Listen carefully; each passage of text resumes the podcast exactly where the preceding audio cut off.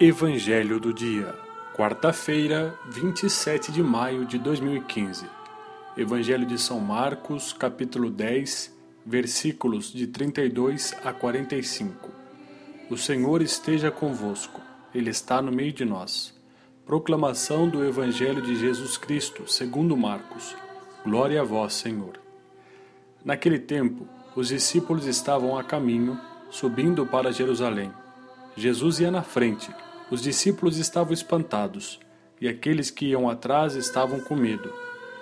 Jesus chamou de novo os doze à parte e começou a dizer-lhes o que estava para acontecer com ele.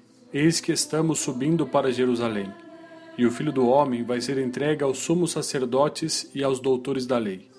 Eles o condenarão à morte e o entregarão aos pagãos. Vão zombar dele, cuspir nele, vão torturá-lo e matá-lo e depois de três dias ele ressuscitará. Tiago e João, filhos de Zebedeu, foram a Jesus e lhe disseram: Mestre, queremos que faças por nós o que vamos pedir. Ele perguntou: Que quereis que eu vos faça?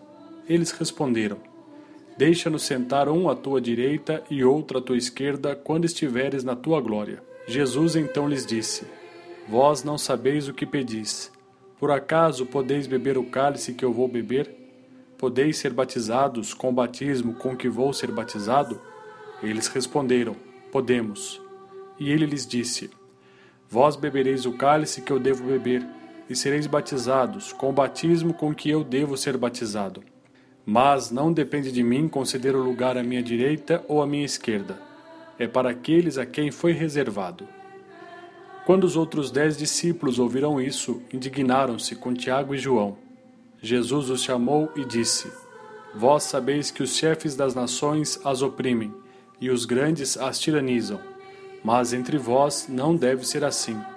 Quem quiser ser grande, seja vosso servo, e quem quiser ser o primeiro, seja o escravo de todos. Porque o filho do homem não veio para ser servido, mas para servir e dar a sua vida como resgate para muitos. Palavra da salvação. Glória a vós, Senhor.